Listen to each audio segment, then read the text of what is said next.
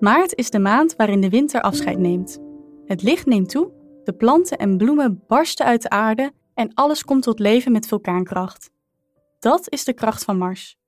Hoe pakt dat uit als Mars in tweelingen staat en zich verbindt met de planeet Neptunus? Luister verder en ontdek het in jouw horoscoop voor maart. Met Mars in tweelingen gaat er veel energie zitten in het tevreden houden van je partner of iemand anders met wie jij een team vormt.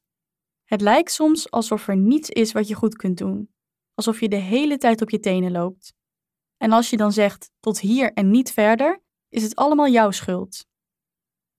Besef dat er door Mars een versterking plaatsvindt van de manier waarop jullie op elkaar reageren.